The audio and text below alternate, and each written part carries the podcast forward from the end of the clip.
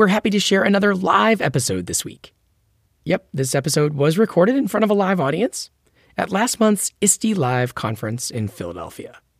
Quick disclaimer EdSurge is an independent newsroom that shares a parent organization with ISTE. You can learn more about our ethics policy at edsurge.com. Since we were in Philly, I was able to sit down with a fascinating professor from the University of Pennsylvania, which is right there in town. And as you'll hear, the topic turned out to be very timely in light of the U.S. Supreme Court decision on affirmative action at colleges that was handed down just a couple days after this was recorded. All right, let's get to it. Here is the episode.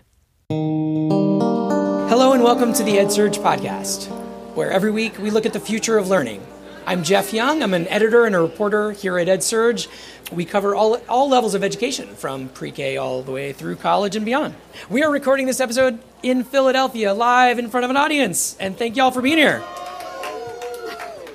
So, today we are talking about some big issues of race and class in education, and we're focusing on who gets access to opportunity in America. I'm very excited to have with us today our guest, Camille Charles a professor in the Graduate School of Education at the University of Pennsylvania, um, here in town at UPenn. Penn. She is author of the new book, Young, Gifted, and Diverse Origins of the New Black Elite. Thanks so much for being here. Thank you for having me. I should say my primary appointments are in the School of Arts and Sciences. I'm a sociologist by training, so I'm in sociology and Africana studies.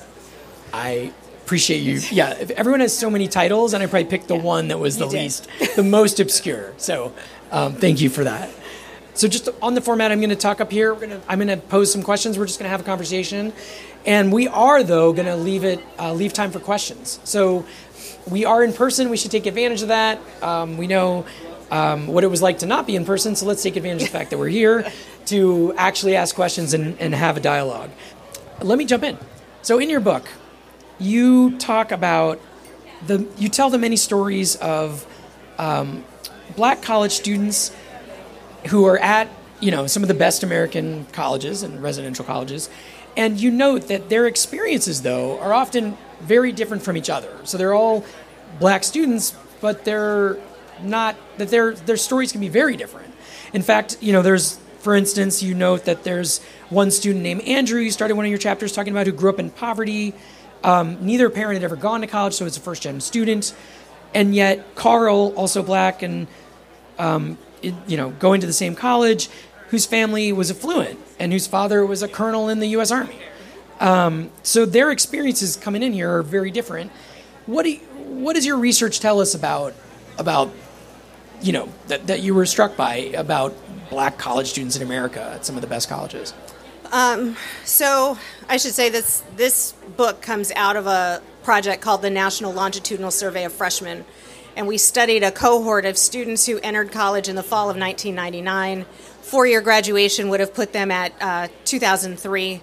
We interviewed them every year to kind of get a sense not only of their backgrounds but also their experiences throughout college. So, um, so one of the things that came out in the first book, which really, you know, we interviewed white, black, Latino, Asian students. Um, they were all um, permanent residents in the U.S., so there's no international student component to this. But one of the big things that we found was that actually the most diverse students across all characteristics were the black students. Um, the white and the Asian students were quite homogeneous in terms of their experiences, their backgrounds, their GPAs, their test scores. Like, you name it, they were very similar. Um, the um, the the Latino students were diverse, certainly in terms of where they came from, their immigrant origins, and those kinds of things. But the black students, like one of the things that we used to say when when we would give a talk was to say, you know, if if I'm standing out on Locust Walk, which is the main thoroughfare at Penn, and I see any random black student, I would be hard pressed to accurately determine their their origins, their class backgrounds um, the kind of school they went to, the you know what their GPA and test scores were, all of those things. They are the most difficult to pin down. Even though the research would tell us that I should assume that any black student that I come across is from an impoverished background, probably a single parent background, non home owning, parents didn't go to college. We, we know the sad story, right? Um, that's they, only they pulled about themselves a, up by their bootstraps. They, they've literally some done this. right, but that's really only about a third of the black students in this sample, um, and and so when we looked at their, you know, whether they were uh, monoracial or mixed race, whether they were third generation or more in the U.S. Um, or immigrant or second generation from Africa or the Caribbean, male versus female. Um, you know, their experience of segregation in school and in their neighborhoods growing up, their GPAs, their test scores, their AP courses, private versus public school, all of those things, there was more diversity among the black student population than across any of the other groups of students. And so, um, which was something that, you know, I sort of knew intuitively, but as a social scientist, you kind of get sucked in to the training and the history and the direction that it's going. And so, um, one of my sort of non negotiables for even being a PI on this project was that I wanted to do a book that was just on the black students. And it was because, sort of, in my heart of hearts, I knew that to be true. Hmm. In part because of my own experience, but in part because of other black people that I knew in the world. So, um, so yes, a big piece of this was to think about that diversity and what it means. Um, but also, you know, we started in earnest on this project kind of during the 2016 presidential campaign season. And, you know, every time one new black Republican emerges, it's like, oh no, they're, you know, we're losing, we're losing blacks as this Democratic kind of voting bloc. And, um, you know, we've always had conservative blacks among us. That's not anything new. But there was also this this sort of line of thinking about what does it mean that we have an increasing number of immigrant blacks? And you know how do you maintain political solidarity as the black population is becoming more diverse? As if immigrant status was the only way that blacks were becoming more diverse. Um, and so, one of the things I wanted to look at was sort of the trajectory through college for this population of blacks that is anticipated to go out into the world and be those next movers and shakers. And is there a, is there a, a divergence in their political thinking around race, racial identity, um, explanations for black inequality, and those kinds of things? And you know, spoiler alert: they come in a little differently. Um, they come in, you know, immigrants and natives kind of have some different attitudes, um, but they actually converge during the course of college. And by the time they leave, they all pretty much think the same, and it's not Republican ways of thinking, just to put it out there. Yeah. That's so interesting. And you know, just to just to go back a half a step, just to to make sure people capture this. Mm-hmm. So you mentioned that a third maybe are this this kind of popular narrative of black elite black students at, at, at mm-hmm. sort of mm-hmm. selective colleges, but there are other. It seems like you had there were other like a third, a third, a third of. Yeah, it was so, roughly it, so. So if you looked at parental education as the kind of that's sort of the most consistent marker of, of class status because it doesn't change over time, right? Your income can go up and down, but your educational attainment kind of is what it is. And so we looked at parental educational attainment, and about a third of them had parents where neither one of them had completed a four year degree, and about a third had parents where at least one of them had completed an undergraduate degree, and then about a third of them had at least one parent who had completed an advanced degree, whether that was an MBA, an MD, an, a law degree, or a PhD very different American stories yes. that are captured in that yes. that piece of data. Yes. Yeah, um, that's, but, that's so interesting. But also, so even thinking about the income, though, for example, so sure. you still had about, I think it was about 20% of kids whose parents had at least had no more than an undergraduate degree still earned less than $50,000 a year in income. So we sort of have this expectation that if you get a four year degree, you're sort of set. Um, but we know two things, right, about black life in the United States. And I think one is that there is a, a greater commitment to community service.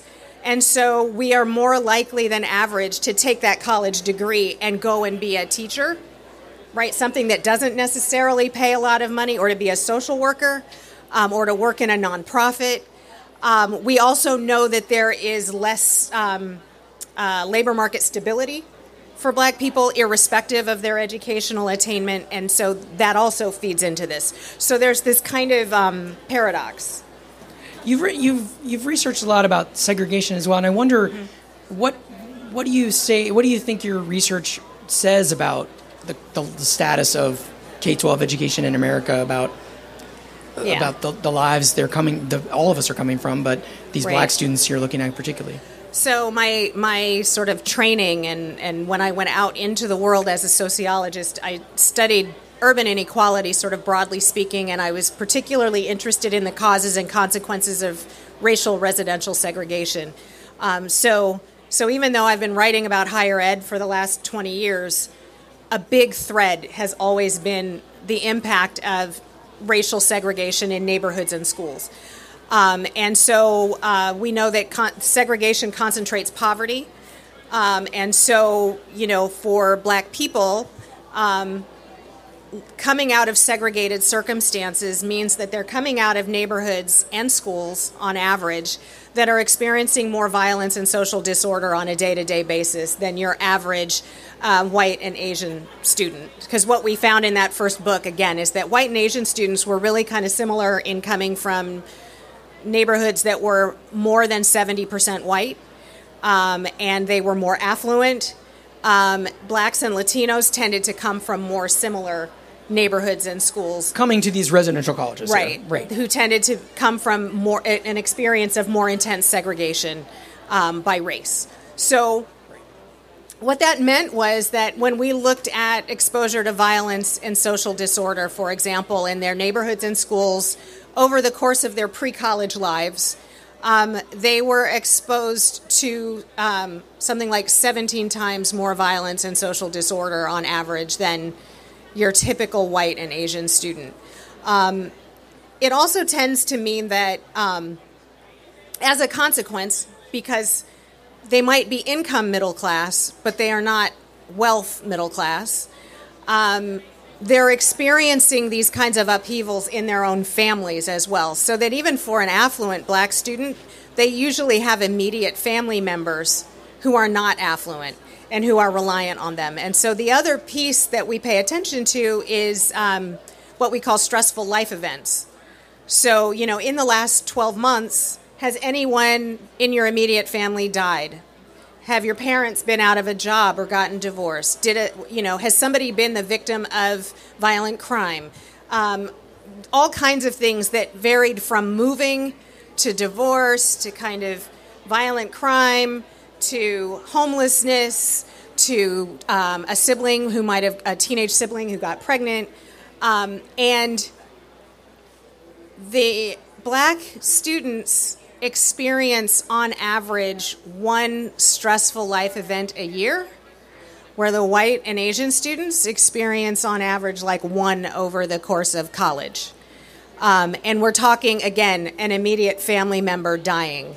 Um, we're talking unemployment among parents. We're talking uh, drug and alcohol abuse among immediate family members, right? So, so the level of stress is higher, and you're talking about a population of students who are often sending their work study money home or the refund checks home to help family members. They're concerned about younger siblings.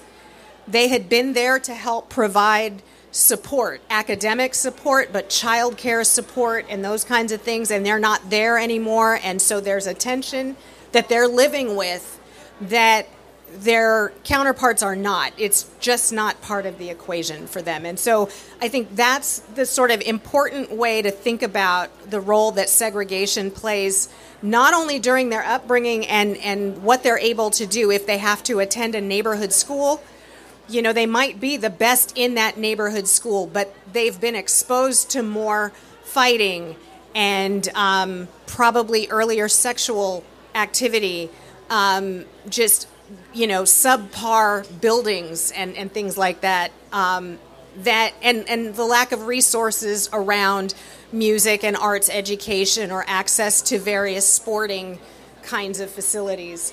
Um, and those things make a difference when you then come to these elite, affluent campuses where you're seeing things that you know you've never seen before. You talk in the book about culture shock, mm-hmm. and I know you work with first generation students at Penn. Yeah. Um, could you talk a little bit about the work work you do with first gen students? Sure. And why do you think colleges need to support first gen students in some some special way?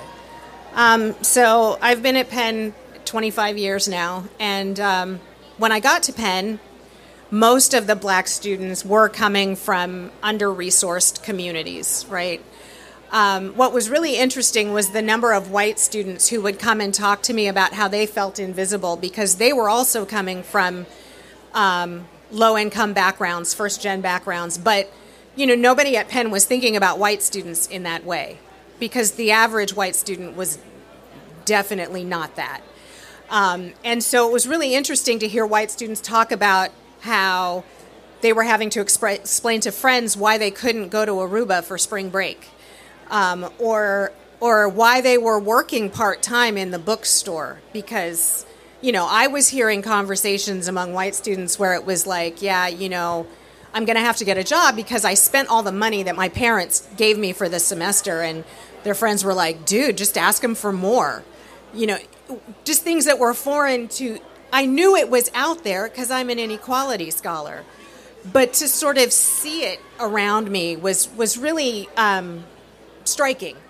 And so over time, though, the composition of the black population has shifted because diversity. And the easy way to recruit a diverse class, right, is to look for the black students and the brown students who have this same profile or as close as possible to the same profile as the white and Asian students from the affluent backgrounds. And as immigration has increased, you know, immigrants from Africa are the most well educated immigrants coming to the United States, period. Um, and so, second generation African students have not necessarily the highest GPAs. It's funny one group has high GPAs, another group has high test scores, and you know another group has more AP. But African immigrants come from the highest income families among blacks because their parents, two thirds of African immigrant students are coming from two parent households with two advanced degrees in their in their households. So their and their parents are like, we didn't come here for you to mess around with, you know, East Stroudsburg. You're going to the most prestigious university that you can get into, and we'll figure out how to pay for it later. And and that's what plays out right in the admissions. Um, and so, what I've no, what we've seen over time is that the black student population is more class diverse, um, and um, so in my first gen low income work I'm reminding them that we are not accounting for all black students or all brown students because not all black and brown students are first gen low income, right? There are things about being on these campuses that are hard for black and brown students that throwing money at is not going to fix. And then when I'm wearing my racial inequality hat, I'm saying, you know, don't forget there are white students who are poor and who are the first in their families to go to school, and that not all black and brown students are poor and in need of financial support, though more of them actually need support than you're thinking about it because wealth. And they don't have the same setup. They don't have parents and grandparents that they can ask for additional support. Um, so, so I do wear both hats because I think both things are important. Um, and and I was really moved by the struggle that you know the invisibility that white low income students have sometimes on these very elite college campuses, I think in ways that might not happen so much at a Penn State or a flagship state university that is still highly selective, but is more, it tends to be more diverse economically anyway. No, it seems like in both threads, a theme of your research is like people don't always understand. Maybe these, maybe colleges don't understand the students they have, or they think Right. they understand them, Right. But they're misunderstanding them along race and class in different ways, Right. Well, and other, and again, other categories of difference, right? So the thing about this book was the opportunity to really think intersectionally. That we have multiple identities, and different identities are salient in different circumstances, and sometimes different intersections of identities are more salient in different circumstances. So, you know, there, there are um, two thirds of, of our respondents are female. So there's a gender difference in the experience on campus. Men have an experience that is very different than women do. Um, men have more dating options, but they're under scrutiny from public safety in ways that the women aren't.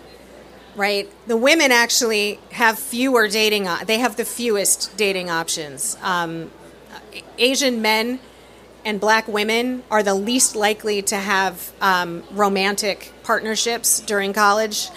Um, and uh, and socially, I think that has consequences. So black women were far more depressed um, and and more likely to be uh, at risk of major depression than men were. So there are gender differences in the experience, right? There are these immigrant and non-immigrant differences. There's the experience of being uh, mixed race versus monoracial, and their skin tone variations that have implications not just for interacting on a predominantly white campus with the white sort of structures, but actually interacting with each other.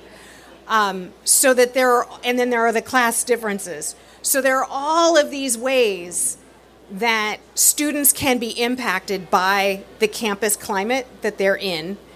And we just don't think about all of them nearly enough. You know, um, Muslim students on Judeo Christian campuses, um, and in a moment of sort of high tension around anti Muslim sentiment, where, you know, and, and that there are black Muslims and non black Muslims, and how do we deal with that?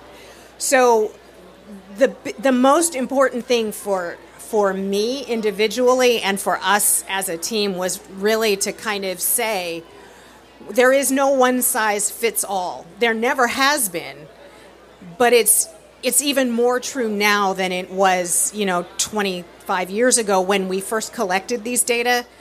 Um, when we thought about 25% of black students on these campuses were immigrant, they think it's about 40% now. So yeah, I mean there is a changing demographics Yeah. on, as things are going, and as as colleges have invited a broader pool of students than they came. Yeah. Um, so I'm going to open it up for questions in a minute. I, I have plenty more, but I, I do want to make sure I give I live up to that promise of getting the audience involved. So I do before as people are thinking of their question, um, I I am very curious about you know the economic mobility that college and especially selective colleges has traditionally given to you know and, and I think black students have looked to that just like every all students. Um, you point out that the college admission scandal recently shows that there are plenty of very affluent white families fighting to get into Right. um, places like Penn.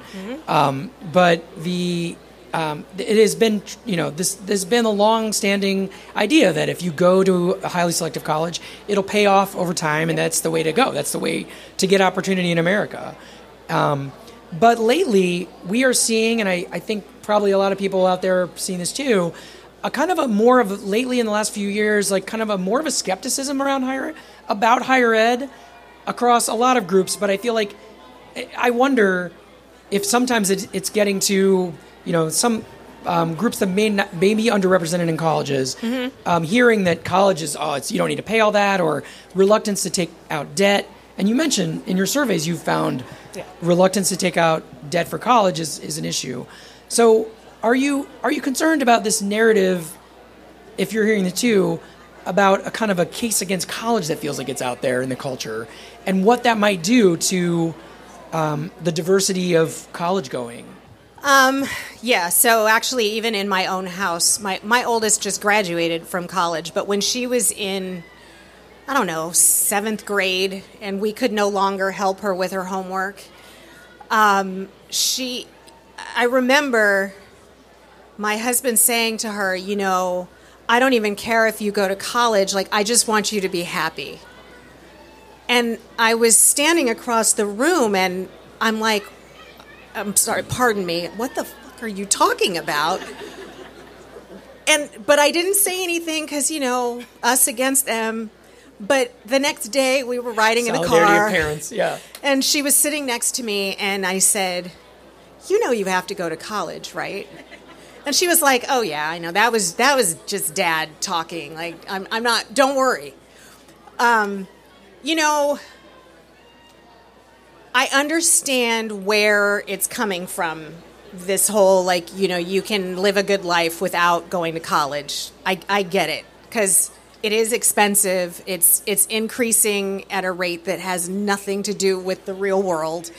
Um, and uh, and student loan debt is a real thing, right? We're still paying my husband's student loan debt, um, but the truth of the matter is that it doesn't have to be one of the 28 selective schools that we surveyed or that, that are represent. It doesn't have to be an Ivy or an Ivy peer.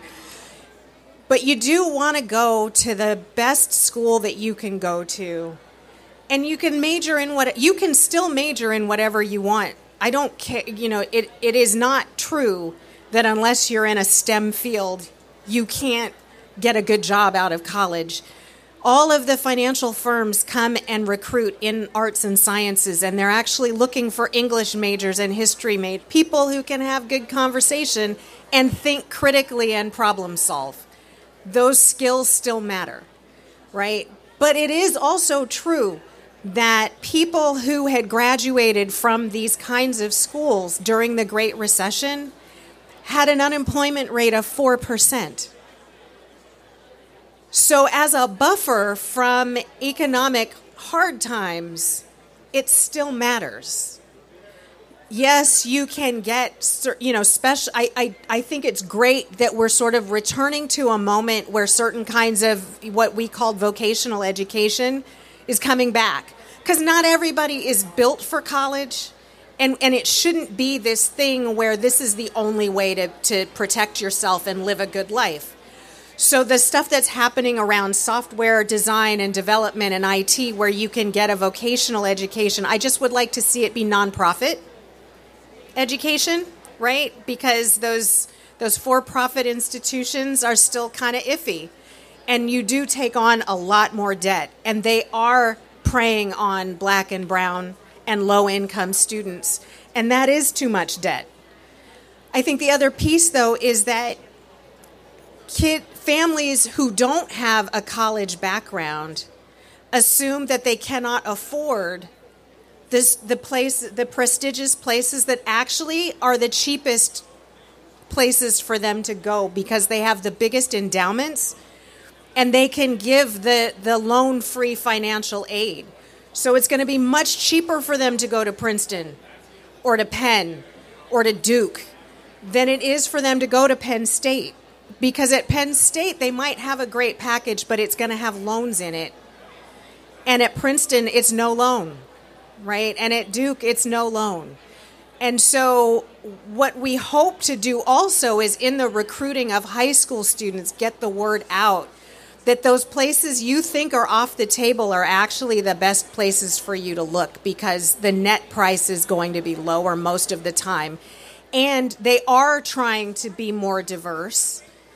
And so, you know, I spend time in my role at Penn fundraising for emergency funds for first gen low income students. So, all of our highly aided students now get a new laptop their first day on campus. Um, we try to make sure that there are opportunity funds for them to do non paid or low paid internships so that they don't have to worry about making money over the summer.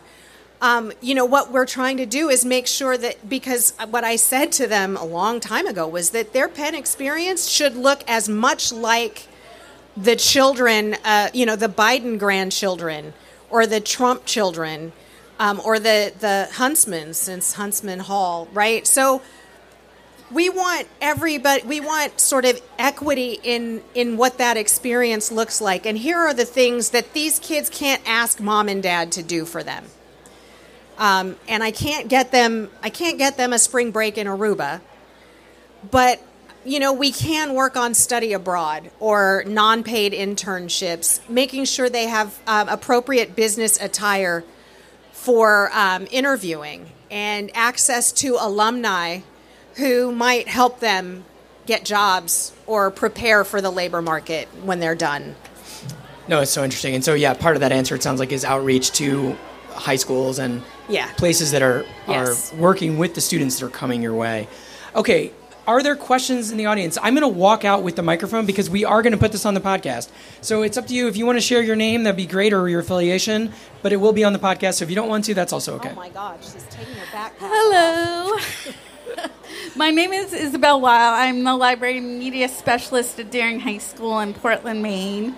Um, Portland, Maine is a pretty small city. It's about 66,000, but we are a refugee resettlement center and have been since the late 90s. So the school I teach at is the most diverse high school north of Boston. Okay. What I'm seeing with my families was that during our year and a half, first where we were remote only and then where we were hybrid, I think this class, this year's graduating class, had the most SEL mm-hmm. issues. They needed a lot of reassurance, a lot of reminders.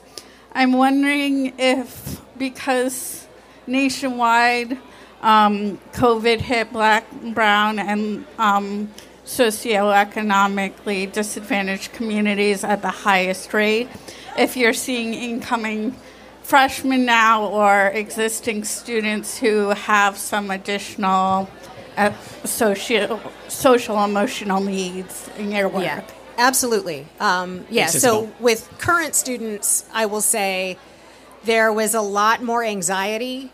Um, they were much more likely to be angry at students who were coming to class, you know, sniffling and like um, because more of them had lost people right?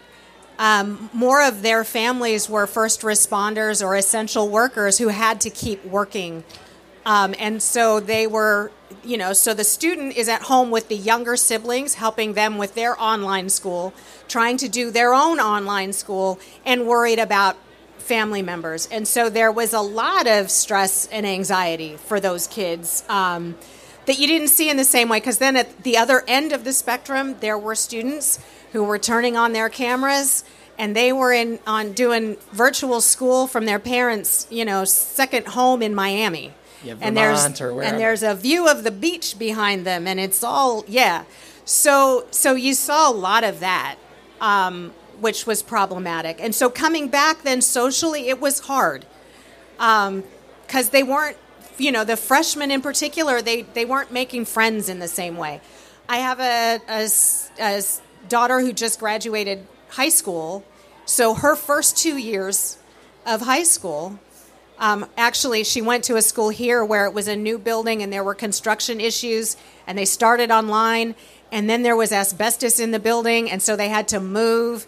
And then when they got back, COVID happened, and they had to go home and be online. So my daughter's first two years of high school were a mess they had so many students in her class who were at risk of being super seniors and having to go because they just didn't have the either they were behind or they just didn't have the energy or you know to to like get it done. And it was one of these things where everybody seemed to be caught flat-footed um, about what was happening. And i was like they they studied at home online in their rooms for two years that's not good for anybody, right? And so, I, definitely, and and there will be ways that they're behind, um, especially if you think about like math education and coming in. And I worry about this at the you know at Penn because we don't force students to take the class that they test into.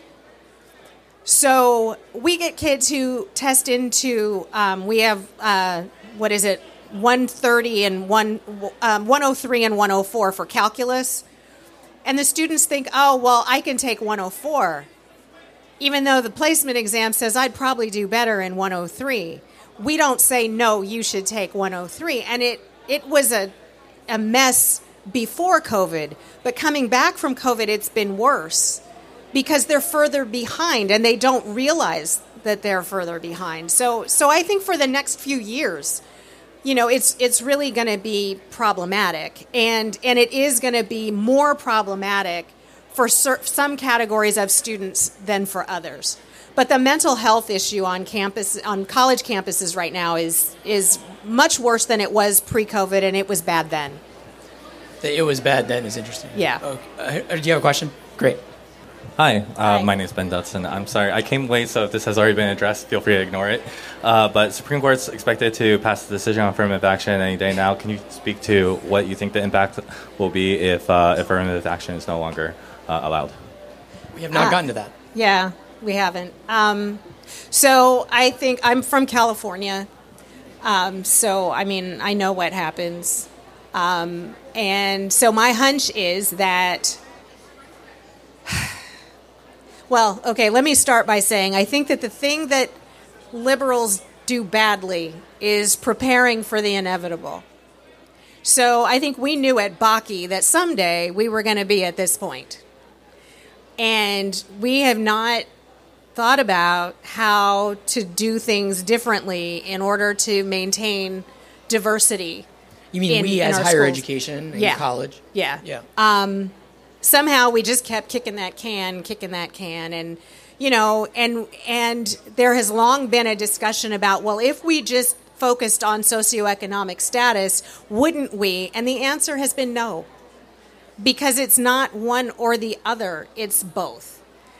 And so, um, I think that initially you're going to see a dip.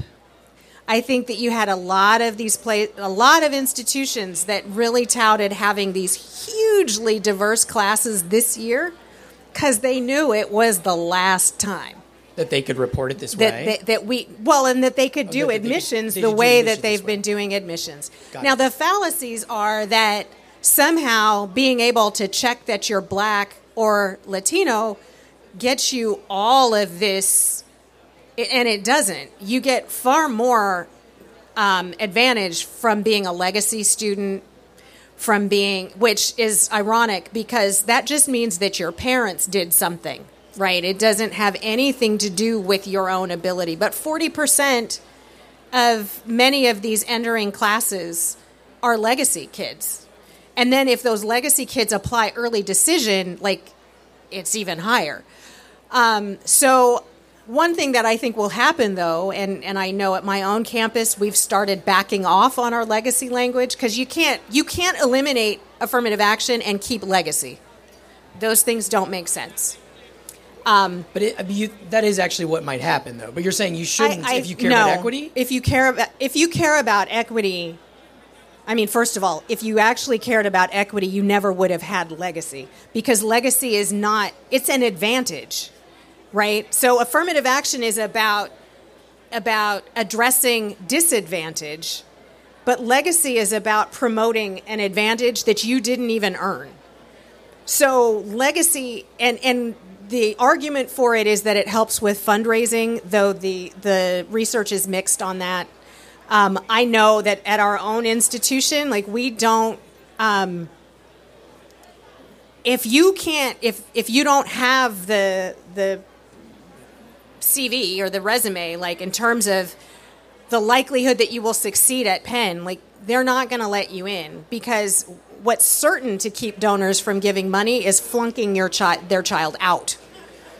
Or, or their child flunking out because you actually have to work pretty hard at these places to flunk out. It's hard to get in, but it really takes work to flunk out. So, so I mean, I think that you're going to see a decline. I think what's really interesting about all of this is that in California, for example, white families really thought that if we eliminated affirmative action that they were going to benefit and they didn't um, So, one of the things, you know, so Asian admissions are already far, far exceeding their percentage of the US population, of any of the metro areas where any of these schools are. Um, and they are focusing on the traditional things we say we care about. But the other thing that happens is, and COVID actually started undoing this, is that, you know, we're less reliant on tests, which is another thing we probably should have backed off on a long time ago. But when you're getting tens of thousands of applications, tests are an easy way to, to filter people out.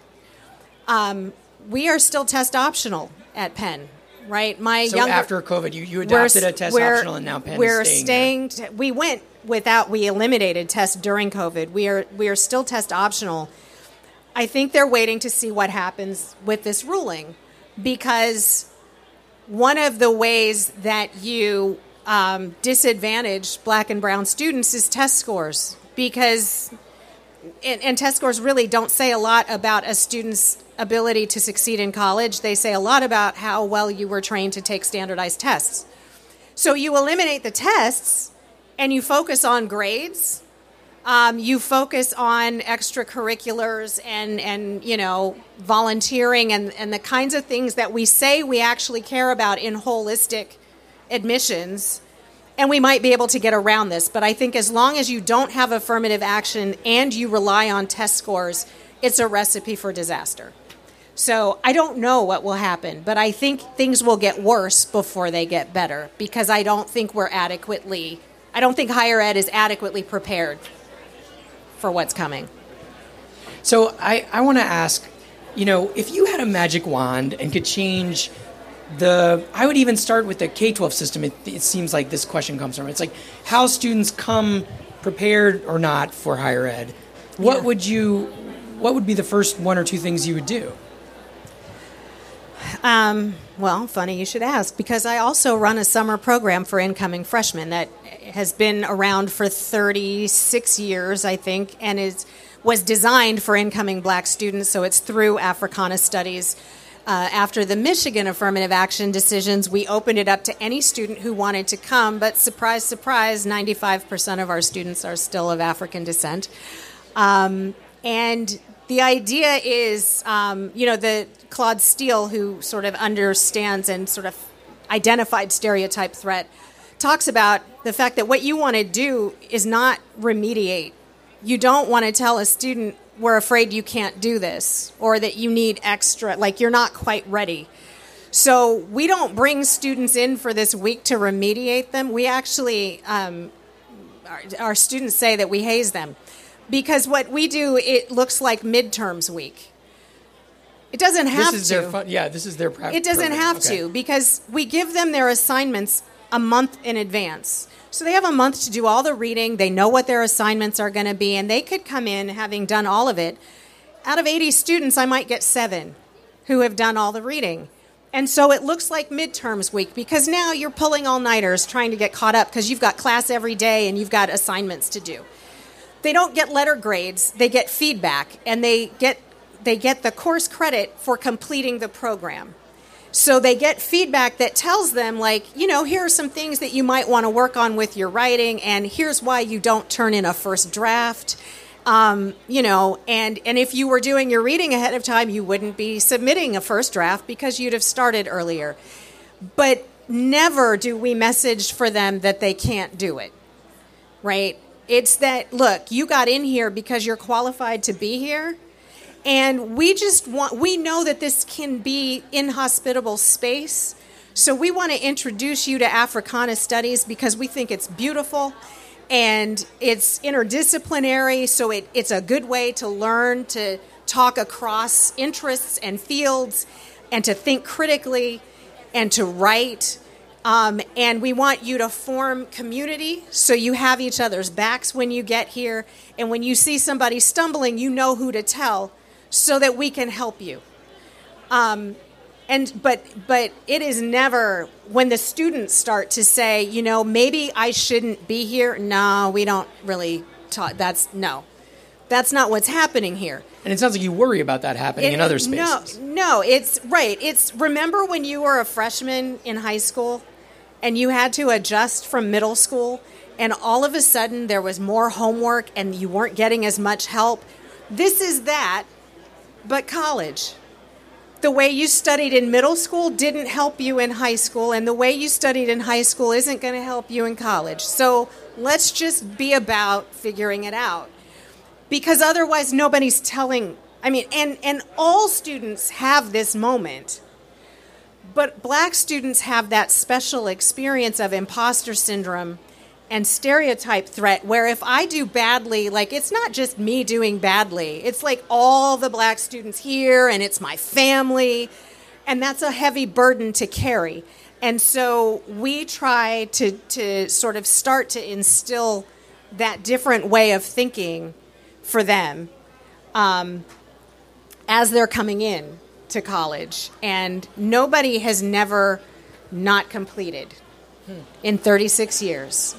Everybody comes through, everybody, you know, and, and everybody has their own set of strengths, and everybody has things that they could be better at because that's just humans right they they establish relationships with each other with faculty members who they can then draw on um, for letters of recommendation and for moral support and, and all kinds of other things. And so I, that's the thing, I think, is that um, the students who do well are the ones who do not think, I have to do well because if I don't, this professor is going to think badly about all of us. And if, if I could do anything and wave a magic wand, it would be to eliminate that whole way of thinking that when you do badly, it's you. Just like because because when you ask white students those questions, when I do badly, I just did badly. It's just me. Um, they're not carrying the weight um, that other students are carrying. And I would say that for black and brown students and for immigrant students, it's not just that sort of broader structural race thing, it's, it's their families. My family sacrificed a lot for me to be here. And so they're also carrying that weight. Um, and, and I wish that they could, they could take that weight off and just be well, uh, this has been amazing. Like, I, I think we could keep going, but I know there's a main stage thing going to happen in a few minutes, and people probably have to roll. But um, thank you. I just want to really you. thank you for sharing all of this and for your passion on this issue. Thank you.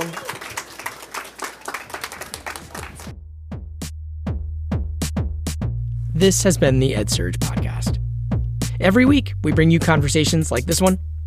To keep up with all we are doing, please follow the EdSurge podcast wherever you listen and check out our EdSurge podcast newsletter, where you can get the show notes on all the topics that we cover. You can sign up for that newsletter at edsurge.com. Click on the word newsletter. While you're there, you should sign up for other newsletters if you don't already, where you can get all of our EdSurge journalism on the topics we cover. This week's episode was put together by me, Jeff Young. You can find me on Twitter at jryoung or on the web at jeffyoung.net. Editing help this week by Rebecca Koenig and music by Rowan Jane. We'll be back next week with more on the future of learning. Thank you for listening.